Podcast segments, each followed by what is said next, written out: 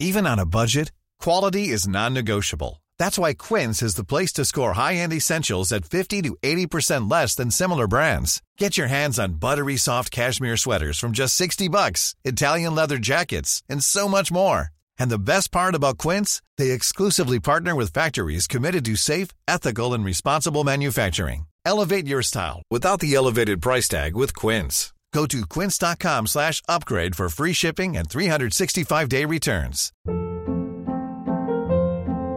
Hold up. What was that? Boring. No flavor. That was as bad as those leftovers you ate all week. Keke Palmer here, and it's time to say hello to something fresh and guilt-free. Hello Fresh. Jazz up dinner with pecan-crusted chicken or garlic butter shrimp scampi. Now that's music to my mouth. Hello Fresh. Let's get this dinner party started. Discover all the delicious possibilities at hellofresh.com.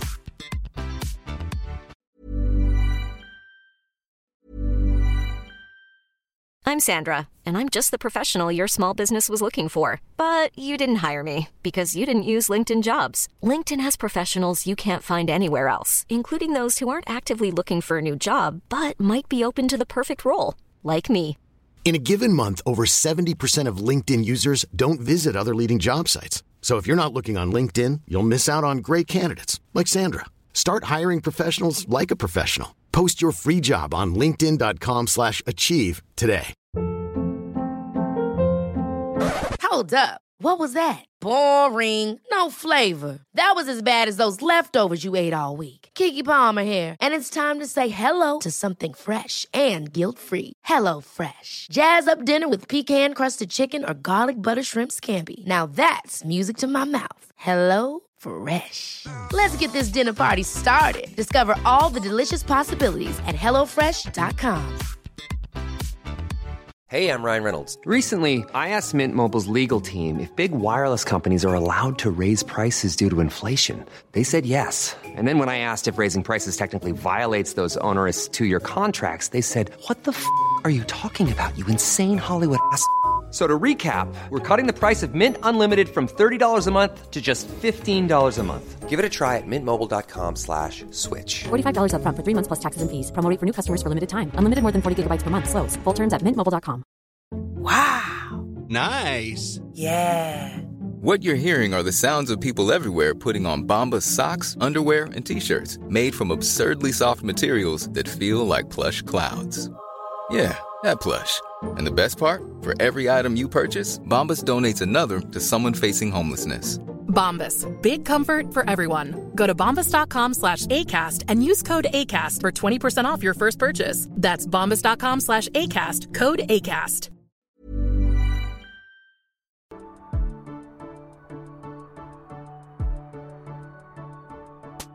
Hello and welcome to Breaking Down, a podcast looking back at Stephenie Meyer's Twilight Saga from a literary perspective. I'm your host Nathan. Join me each week as we dive deep with a chapter by chapter analysis, starting where it all began with Twilight. So before we sink our teeth into the first chapter, sorry about that, I just wanted to give you a bit of a rundown on my history with the Twilight books. So I read the Twilight Saga, as we call it, even though I doubt that we could actually define it as a saga. I read them in high school when they were already becoming a bit of a phenomenon, but before the movies had come out and before the release of Breaking Dawn, so your boy was kind of cutting edge. I actually read each book in the series twice. I knew they weren't amazing pieces of literature, but they were a bit of a guilty pleasure for me. But like I mean that literally, like I actually felt guilty when I read them. Then after high school, I went and got an English literature degree and pretended that I've never read Twilight. Um, I remember people in my uni course would discuss Twilight, and I'd be like, "Oh, who would ever read them?" Um, that was obviously just me being a bit of an English lit snob. Uh, and so, with this podcast, I really want to look back at the books with fresh eyes and see if there is any literary merit to them, apart from them being entertaining as all hell, because they obviously are entertaining. It's been 15 years since Twilight came out. Does it still hold up? It'll be interesting to see. We'll be covering a chapter a week, so I would really encourage you to read along with me and let me know your thoughts. You can tweet us at, at podbreakingdown on Twitter or email your thoughts to breakingdownpod at gmail.com.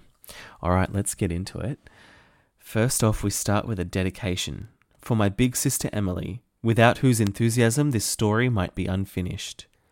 Wow, Emily, you've got a lot to answer for.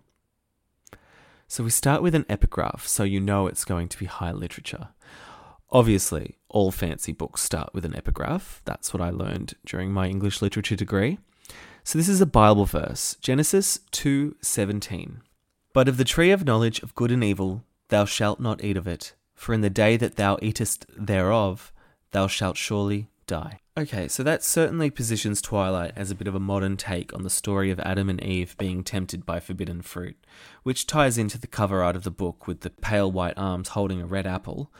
But who do we think the apple is? Is it Edward being tempted by Bella or Bella being tempted by Edward? E- either way, it's going to end in death, apparently. So then we get to the preface, which is a little glimpse at the novel's climax. It's Bella being sure that she is going to die. So I guess the Bible quote was about her and Edward is the forbidden fruit. So the first line is I never given much thought to how I would die, though I'd had reason enough in the last few months. But even if I had, I would not have imagined it like this. Okay, so my memory is a little vague, but I'm guessing she is referring to the three wild vampires who want to kill her at the end of the book. How could she not have imagined that happening, though? I mean, as soon as you discover vampires are real, and that you've met some, wouldn't your first thought be, shit, I might be killed by them soon? This is our first hint at Bella being a complete dumbass. Then Bella says that it's noble to die in place of someone she loved. Shut up, Bella. I forgot how annoying she was. She says if she had never gone to Forks, she wouldn't be facing death right now, but she couldn't bring herself to regret this decision. I mean, are we meant to know what Forks is, firstly? And secondly, she's not regretting it even though she's about to die? Like, I can't with this bitch. Aside from establishing that Bella's an idiot, it's it's not terrible writing in these first few paragraphs. Stephenie introduces the character of the smiling hunter, moving, sauntering forward to kill Bella. It's enough of a hook to make you turn the next page.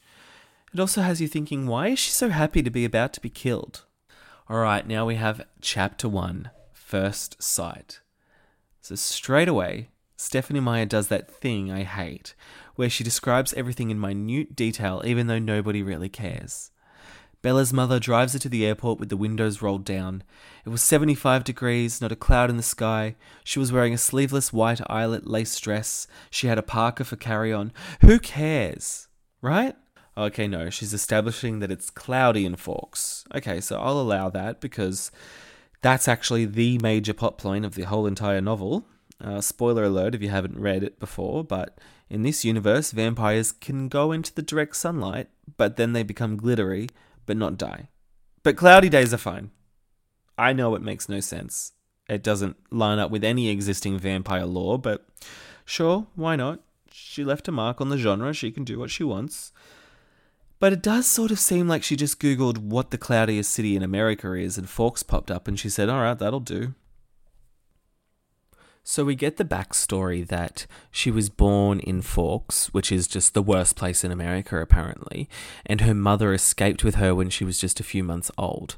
But then she went and spent every she spent every summer there for a month until she was about 14 and then she was like hey you know what no i can't do that and then for three summers the past three summers, her and her dad, Charlie, went to California for two weeks instead. So she's only seen her dad two weeks of the year for the past three years, and before that, just one month of the year. So that's that's not a lot of father daughter time. And now she's like, oh, I've exiled myself to Forks, an action that, that I take with great horror because she detested Forks so much, because she loves the sun in Phoenix. She loves that it's a big city. And then it's like, uh, okay, hun, no one's forcing you to go to Forks. Like, you've just said it's your decision. Why are you being such a princess? And so her mum's been telling her, like a thousand times apparently, that she doesn't have to do this. And she's like, she gives this description of her mum that she says, My mum looks like me, except with short hair and laugh lines. And then she. she calls her a loving, erratic, harebrained mother and that she'll have to fend for herself and she's worried. And she's like oh of course she's got a new boyfriend now so the bills will probably get paid. What what what? Like she clearly doesn't think well of her mother. So it's like okay whatever. And then and then bella's like i want to go. She lies and she's like, I've always been a bad liar, but I've been saying this lie so frequently that it sounded almost convincing now. It's still not super clear why she's going in the first place. And she's like, Yeah, yeah, I'll see you soon. Um, her mum's like, Come home and visit me whenever you want. And she goes, But I could see the sacrifice in her eyes behind the promise. What? So like I can't remember what the mum's often doing, but the mum's like, "Come home and visit me whenever you want. I'll come right back as soon as you need me." So maybe she's going somewhere. I, I, it seems it seems like Bella's torturing herself. Like she wants to torture herself by going to Forks, a place she hates, when clearly, like she could have just stayed in Phoenix. Uh, is it just me? It could just be me. But okay, so she goes on the flight to Phoenix. I mean, she goes on the flight to Seattle and then another smaller plane to Port Angeles, and then an hour, and then it's an hour drive back to Forks with her dad. Um, and she's really worried about the car ride with Charlie because it's going to be awkward. And like, it's your dad. Okay, calm down. Maybe if you'd seen him for longer than two weeks every year, it wouldn't be that bad. But also, it's your choice to go to Forks. And he seems genuinely pleased that she's coming to live with him. And it's like, okay, yeah, he's your dad, I guess. I mean, everyone has a different home life, but she's really turning this into such a big drama. And he's already gotten her registered for school. Uh, that's what it, that's what a parent does. Sorry, that's you're not special. But she's like, oh, it's going to be so awkward because neither of them are what anyone would call verbose. Okay, sure. Certainly seems verbose when she's describing everything in great detail, but all right, we'll give her that pass. But she's like, I knew he was a little bit more confused with my decision because I've always hated Forks. And I was like, why have you been such a bitch to Forks? You know what? You get an umbrella and you move on. So it's raining when she gets to Port Angeles and she didn't see it as an omen, just unavoidable. I'd already said my goodbyes to the sun. Oh boy, okay. Yep, yep, we're going to a cloudy place. That's what this is all about. So Charlie's waiting for her in the police car, which she was expecting because he's the police chief. Okay. She wants to buy a new car because she doesn't want to be driven around in the cop car, which, okay, I'll give that to her. Fair enough. High school's tough. You don't want to draw attention to yourself. Then she says, Charlie gave me an awkward one armed hug when I stumbled my way off the plane. Already, we're establishing that Bella's clumsy, uh, because she's stumbling off of things. And then her dad says, It's good to see you, Bells, which that's an odd nickname f- for someone who's called Bella. Uh, let's see if he ever says that again. I don't know if that remains consistent. And then he's like, How's Renee? And she's like, Mum's fine. It's good to see you too, Dad. She says, I wasn't allowed to call him Charlie to his face. Well, yeah, okay. He's your dad. Be nice. And she says, Oh God, this line. Okay. I had only a few bags. Most of my Arizona clothes were too permeable for Washington. My mum and I had pulled our resources to supplement my winter wardrobe, but it was still scanty. It all fit easily into the trunk of the cruiser. Okay, scanty? It was still scanty? Does she mean scant? Her Arizona clothes are too permeable for Washington? Uh, it's a. Uh, okay. I'm just going to have to allow these things to just blow past me.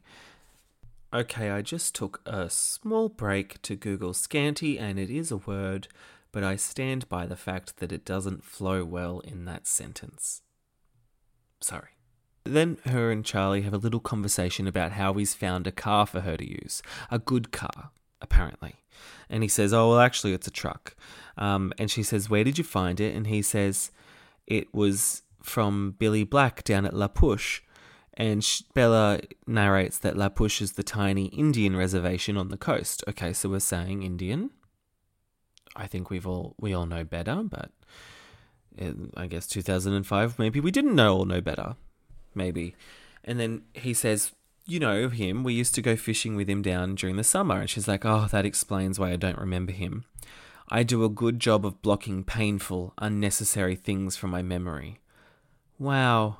Your dad takes you fishing on, in, on your summer break and you block it out because it's such a travesty for you. Pe- people are dying out there, Bella. And then, anyway, she's like, Oh, what year is the truck? And he's like, Oh, he bought it in 1984. And then she's like, When did he buy it? Was it new?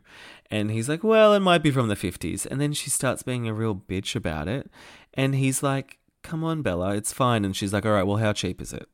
And he's like, I kind of already bought it for you as a homecoming gift. And then she has the audacity in a new paragraph to say, wow, full stop. Free, full stop. How about thank you, Bella? Jesus, bloody Christ, the entitlement of it. My other favourite line in this little section is after Bella comes to terms with the truck and starts being thankful, she says, And I never looked a free truck in the mouth or engine. What the hell does that. I know that's an expression, right? I never looked a gift horse in the mouth. I never looked a free truck in the mouth or engine. Like, I guess she's trying to be. She's trying to be cute. I mean, maybe I laughed when I was 15, but. But God, that's dry. Some dry ass humor. So then Bella's looking out the window while she's driving through the countryside, and she says that it's beautiful. Everything was green the trees, their trunks covered with moss, their branches hanging with a canopy of it, the ground covered with ferns, even the air filtered down greenly through the leaves. It was too green, an alien planet. So the air was green. Okay. And green is an alien thing? I mean, that's just nature, Bella. Nature. So they get to the house. She sees the truck. She's surprised that she loves it. Okay, that's good. That's some growth already after a few pages. And then she goes into the to the house. Uh, it only takes them one trip to put their bags in her bedroom because, again, none of the clothes were permeable um, or the opposite of scanty. And this line I just love because it really captures the time. It says how she's got a com- second-hand computer on her desk with the phone line for the modem stapled along the floor to the nearest phone jack. Oh, doesn't that take you back? What a simpler time. So then Charlie leaves Bella alone to have a bit of a, a bit of a sook in her bedroom about having to go to Forks High School tomorrow. And she says, oh, she, Stephenie Meyer does this thing where it's clear that she just had to get the word count up on the manuscript before she submitted it to the publisher. So she writes out all numbers like in full words. So she says that Forks High School had a frightening total of only 357 dash now 58 dash students semicolon. There were more than 700 people in my junior class alone back home, and so she'd written out 700 people, 58 students. That that's that sentence could have been Forks High School wasn't very big. I only had 357 students. But I, I digress. I'm not the bestseller. Then she complains that all the kids had grown up together here. Their grandparents had been toddlers together, and that she's the new girl from the big city, a curiosity, a freak. And I'm like, honey, you spent summers there F- for your whole childhood. You just took a couple of years off. They know who your dad is. And the big city is Arizona the big city? Is that what we're calling it now? Not everything revolves around you, babe. And so while Stephenie Meyer tends to overdescribe everything, the one thing that I remember she never describes is Bella's appearance because I guess she wants this blank slate relatable canvas. So Bella says that she doesn't even look like a girl from Phoenix should. She she doesn't have a tan. She's not sporty or blonde. Um, instead, she's ivory skinned without even the excuse of blue eyes or red hair, despite the constant sunshine. And I love that line because Sunshine doesn't change the color of people's eyes or change the color of their hair. Like, you're born with red hair, sweetie. It doesn't matter if you live in Phoenix or if you live in Shitty Forks. Like, that's not how that works. And then she says that she's always been slender but soft somehow. Obviously, not an athlete. Like, God, be nicer to yourself, Bella. Then she mopes a bit more about her pallid reflection in the mirror um, and that she just doesn't have nice skin because she's too pale. Like, oh my god. And she says, I didn't relate well to people my age. Maybe the truth was that I didn't relate well to people, period. Well, that's actually going to turn out really well for you because you're about to meet an immortal vampire, so things are looking up, Bells. So the next day, Bella drives to the high school and she has this moment where she um, she's driving down the highway and she only notices where the school is because the sign saying Forks High School, um, because it doesn't look much like a high school. And there's actually this really darkly humorous line that she adds in, which, I mean, I've got to give it to her. It made me giggle. So she says, It looks like a collection of matching houses built with maroon coloured bricks. There were so many trees and shrubs I couldn't see its size at first. Where was the feel of the institution? I wondered nostalgically. Where were the chain link fences, the metal detectors? I mean, she's actually like missing the metal detectors, which, you know, in my perspective would be a sign of an intimidating school. But God, that's just a fresh, fresh bit of dark humor there. So thank you, Stephenie, for that. The thing is, Bella is such a pessimistic person. She she notes that when she enters the high school, it's brightly lit and warmer than she had hoped. Uh, she says the office is like a small little waiting area with padded folded chairs, orange flecked commercial carpet, notices and awards cluttering the walls, a big clock ticking loudly. Plants grew everywhere in large plastic pots as if there wasn't enough greenery outside. like, people are allowed to have pot plants. Like,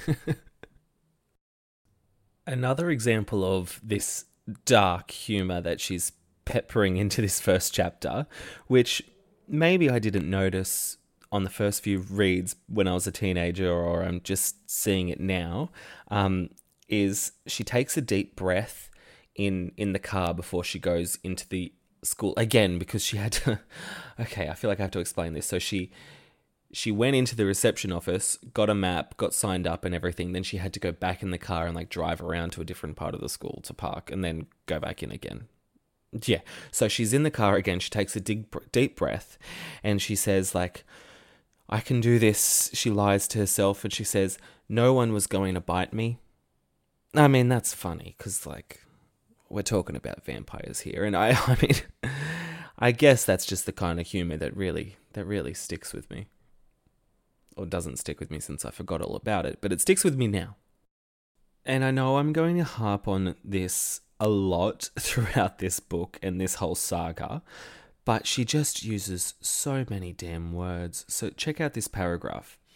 Once I got around the cafeteria, building 3 was easy to spot. A large black 3 was painted on a white square on the east corner. I felt my breathing gradually creeping toward hyperventilation as I approached the door.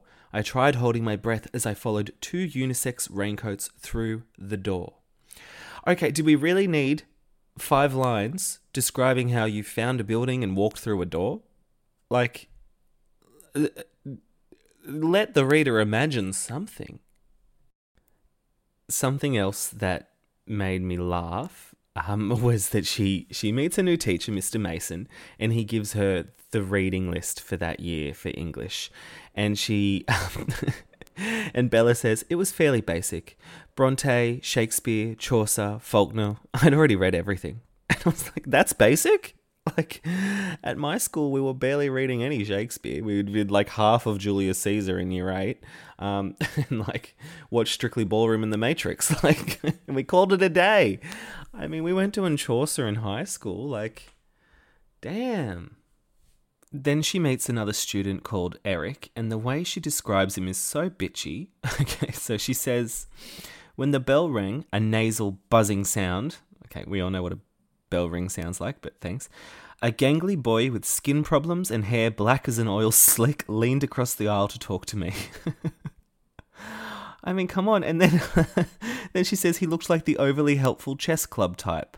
Like you're in school worried about everyone judging you because of your reputation with your dad and your flighty mum, and you're also judging everyone else. Eric's just trying to be nice to you, and you're being such a bitch. And so then we just suffer through some more uh, description of the classes that she goes to, uh, like boring, and and I'm starting to think like, okay, we're we're 21 pages in, like, are we are we gonna get to it? And then she goes to the cafeteria, you guys, and that's when she sees him. Oh my god! So she says it was there, sitting in the lunchroom, trying to make conversation with seven curious strangers that I first saw them. And I bet you're thinking like them Who's them? And she says, They were sitting in the corner of the cafeteria, as far away from where I sat as possible, in the long room. There were five of them. They weren't talking and they weren't eating, though they each had a tray of untouched food in front of them. So, like, at this point, the author's just saying, like, uh, they're vampires. Remember, vampires don't eat. You remember that, right? Like, like no one's reading this not knowing that there's vampires involved. Like it's on the back of the book blurb, right? So she's just like, guys, guys, guys, this is part of the lore. and then she starts describing them as all looking completely different. Like one's big and muscular, one's taller and leaner. All of their hair, like, oh, that's honey blonde, that's got a golden hair. She's she's skinny, whereas the other one's really petite. like which doesn't make them sound that different at all. But then she says, But they were all exactly alike. Every one of them was chalky pale, the palest of all the students living in this sunless town. Paler than me, the albino. okay, a couple of things. We're not saying albino. Like, that's that's offensive. We know better. Um, and second of all, like, hello, we're just saying, like, look, look, the pale, pretty people aren't eating food. Who do we think they could be? It's like hitting us over the head. And like that's not even the worst of it. then she says they all had very dark eyes despite the range in hair tones. okay. They also had dark shadows under those eyes, purplish, bruise like shadows, as if they were all suffering from a sleepless night. okay, so just in case you didn't know, vampires also sleep, I guess, in the day. Um, although in this version of the books, I remember that they don't sleep at all.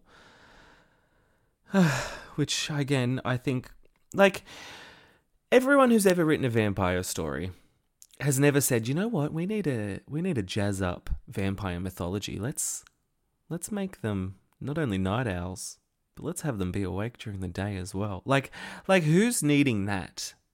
Like in Buffy, they had some shut eye. And we needed that because Buffy needed some shut eye. Like, we need balance on this earth. and also, do people with different hair tones have different colored eyes? Like, is that is that a scientific thing? I mean, it's been brought up a couple of times in the book so far, so I guess maybe it is and I missed it. Stephenie goes into more detail describing their faces, but we'll just spare you the details for that. Um, and that's when Bella asks this girl from her Spanish class, whose name she doesn't remember, she says, Who are they? And she looks up and she's like, Oh, she knows who she's talking about. Um, and then what happens is suddenly the boy, Edward, he, he looks at her for just a fraction of a second and then his dark eyes flicker to Bella's. And and Bella says he looked away quickly, more quickly than I could. Though in a flush of embarrassment I dropped my eyes at once. In that brief flash of a glance his face held nothing of interest. It was as if she had called his name and he'd looked up in involuntary response, already having decided not to answer. So there's your hint that he's also a mind reader. Um, and her neighbour giggles embarrass- uh, embarrassment. And that's when she says, Oh, that's Edward, that's Emmett, that's Rosalie, that's Jasper, that's Alice. Um, they all live together with Dr. Cullen and his wife. So, like, yeah. How? The thing is, Bella's been staring at them for what, like 15 minutes over lunch and just like obsessed with them being like, God, they're all so beautiful, they're all so beautiful. And I'm like, how are these other students coping? Like, there was like one attractive person in my high school, and I'd find myself daydreaming looking at them. This is like six of them. How's anyone getting any work done? What are they doing in study hall? Then Bella muses that they all have strange, unpopular names, the kind of names grandparents had, and she thinks maybe that's what's in vogue in small towns, like small town names. I guess we really want to make the point that they're they're ageless immortal vampires. Like that's that's what we want the reader to sort of figure out on their own by by really really hinting at it quite strongly and she's she's doing a great job of that. I mean because to be fair to them, it's daylight. I know it's cloudy, but it's still daylight. You wouldn't expect you wouldn't expect vampires to be in a school in daylight or in a school with other human beings without killing them. So I guess I guess she does want to prove the point since she's obviously writing about non-vampire vampires because uh, uh, I got to let that go. and then we have to suffer through some some sexual tension across the cafeteria where she's staring at Edward and Edward's staring at her but he looks frustrated. Um which I guess is because he can't read her mind. Uh, but and she's like, I don't know. She's a little turned on by his frustration. I guess it's it's it's all very complicated. And she's asking Jessica. She remembered her name. It's Jessica. About their backstory, and she's like, "Oh, that's Edward. He's gorgeous, of course, but don't waste your time. He doesn't date. Apparently, none of the girls here are good looking enough for him." She sniffed. A clear case of sour grapes, which is pretty funny. And then that sour grapesness makes Bella smile, but she bites her lip to hide the fact that she's smiling. And like I know if you're listening to this, you can probably picture Kristen Stewart doing that stupid bite lip thing, but like I'm trying to do it right now. So like try and I invite you to try and smile and then bite your lip. Like like it can't be done. Like if you can bite your lip, you're not smiling. It's just like she wrote this and didn't even think about it. Again, maybe it's just me. And so then she she glances at Edward and then he turns away, but his cheek appeared lifted as if he was smiling too. Let, re- let me remind you that she has already said she's sitting the furthest away in the cafeteria from them, from the long cafeteria. Like, how is she clocking this smile? She doesn't have superhuman vampire vision, but okay, Maybe she's reading into it, but she's she's smitten already. And boy, Bella, it should have taken a lot more than that to get you hooked. She then moves on to her next class, which is biology, and then she walks in and she's like, "Oh no, it's it's those science seats where you have to sit with a buddy. You know, science seats. I think that's a technical term." And she looks and oh, they're all filled except for the one next to Edward. Oh, here we go. So she starts walking towards Edward to take the seat next to him. And that's when he has a little freak out. And so just as she passes, he suddenly goes rigid in his seat and then he stares at her, meets her eyes with the strangest expression on his face, which was hostile and furious. And then she looks away, all shocked and going red in the face because that's her character trait. And then she stumbles over a book in the walkway and has to catch herself on the edge of the table because, you know, being clumsy is her second character trait. And that's when she noticed that his eyes were black, coal black. But she's already said his hair is reddish brown, so I guess the hair eye situation maybe maybe there is something to think about there. So she sits next to him, and then he he leans away from her, um, and she can't understand why he's being so antagonistic and averting his face like he smelled something bad. so then so then Bella inconspicuously sniffs her own hair and thinks it smells like strawberries. Again, I don't know how you inconspicuously sniff your own hair. But it's so funny that she thinks that he thinks she stinks. oh god, this is a funnier book than I remembered. So Edward sits there next to her throughout the whole class with like his his fists tightened and and she even says that it looks like he's holding his breath the whole time like hello, vampires don't breathe. There's your there's your fifth and final hint. The bell rings and then Edward gaps it. He just gets out of there. And then Bella's like, That's so mean. She's like, He's so mean, it wasn't fair. And then she's feeling really angry and worried that she's going to cry. Because she says she usually cried when she was angry, which was a humiliating tendency. Okay. Nowhere in that 40 minute class, I assume 40 minutes or an hour, whatever, she didn't even say hi. She didn't say, Oh, hi, I'm Bella. Why you look so pissed? Like, just a little, a little bit of backbone, a little bit of gumption, and she would have felt better about herself. Mark my words. She then meets Mike, and he walks her to the next class, which is gym. And I'm just thinking, like, how many classes is there in this day? And did we really need the rundown on each and every single one of them? Just had to meet that word count. Anyway, Mike says to her, So, like, what?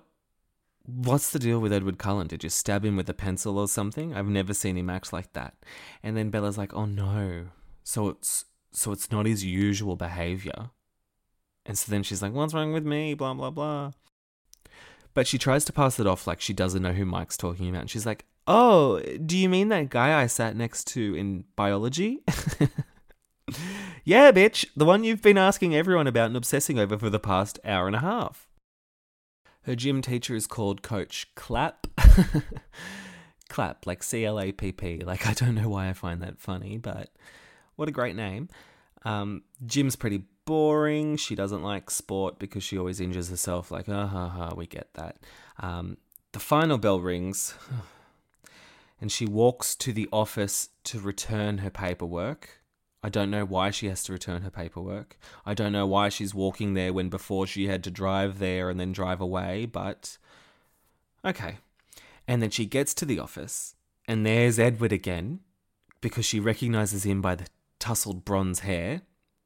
He appears to not notice the sound of her entrance, even though he's got super hearing and obviously could probably smell her a mile away downwind, but okay, that's we're not going to have consistency with his powers.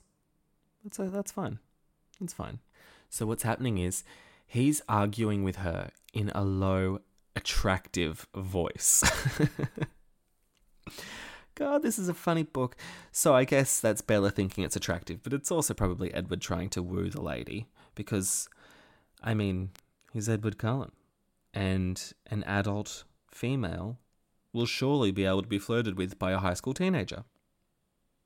So she picks up the gist of the argument. He's trying to get away from six hour biology and move it to a different biology time slot. God, I feel like I know more about her daily timetable than I should.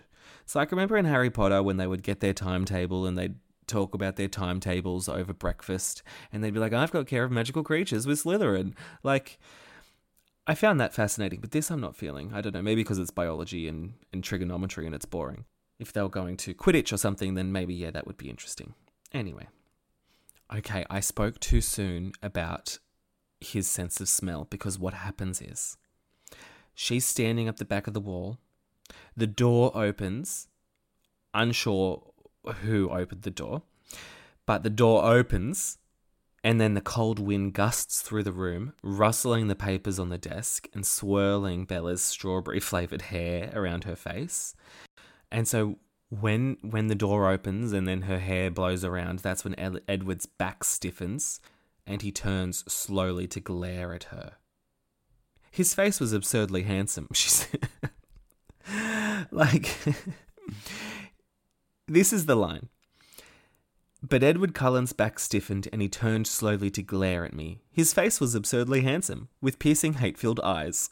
like, She's describing how he clearly hates her, and he has a look of repulsion, but he's really handsome. Then Edward's like, never mind, and he walks out, and she goes back to the desk, her face white for once instead of red. I tell you what, this Bella blushes more than is normal. I don't know. I'm not a pale girl, so I don't know. But she's a blusher. And the receptionist is like, How did your first go- day go, dear? And she goes, Fine. She lies. So she goes back into a truck, which seems like a haven. The closest thing to home I had in this damp green hole, she says. She has a real home, but okay, I get the that that could be a little metaphor for her. And she says she was cold enough to need the heater. okay, so she turns the heater on, the engine roars to life. She heads back to Charlie's house, fighting tears the whole way there. Mercifully, we aren't described a description of her driving down the highway back to Charlie's house. We end the chapter there. What a chapter, you guys. So, what happened? She flew into Forks. She gets up the next day, goes to school. By the way, wouldn't you fly in on like the Saturday to give yourself the Sunday to unpack and relax before going to school on the Monday? I mean, that's just me. That's just common sense. Uh, or even the Friday night. Come down the Friday night. Have the weekend. No one wants to. No one wants to get up and go the exact next day to go to school. But okay. Thank God she didn't. Otherwise, we would have heard every every moment of a day. So she goes to school. Boring, boring, boring, boring. Oh my God, she meets Edward Cullen. That's when things get interesting, and he hates the guts, and she doesn't know why. So that's first sight, chapter one. Next chapter is number two Open Book. Can't remember what that's about. So I'm really interested to read it and find out. So thank you a lot for listening. Uh, if you have any comments or thoughts, if you want to call out any mistakes I've made, perhaps in regards to the link between eye color and hair color, please send me an email at breakingdownpod at gmail.com or you can tweet us at podbreakingdown on Twitter. I'd be really interested to know if you were enthralled enthralled through that because it was a bit of a slog for me. Anyway, thank you so much for listening to Breaking Down. See you next week.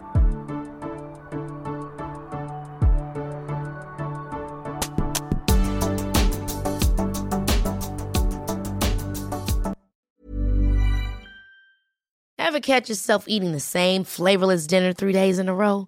Dreaming of something better? Well, HelloFresh is your guilt-free dream come true, baby. It's me, Keke Palmer.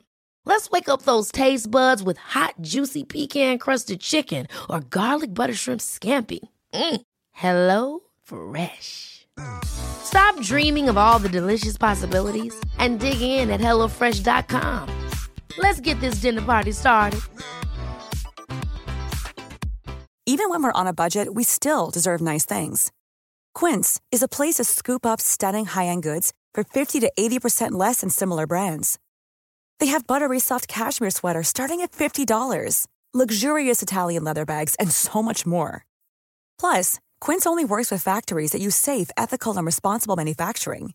Get the high-end goods you'll love without the high price tag with Quince. Go to quince.com/style for free shipping and 365-day returns.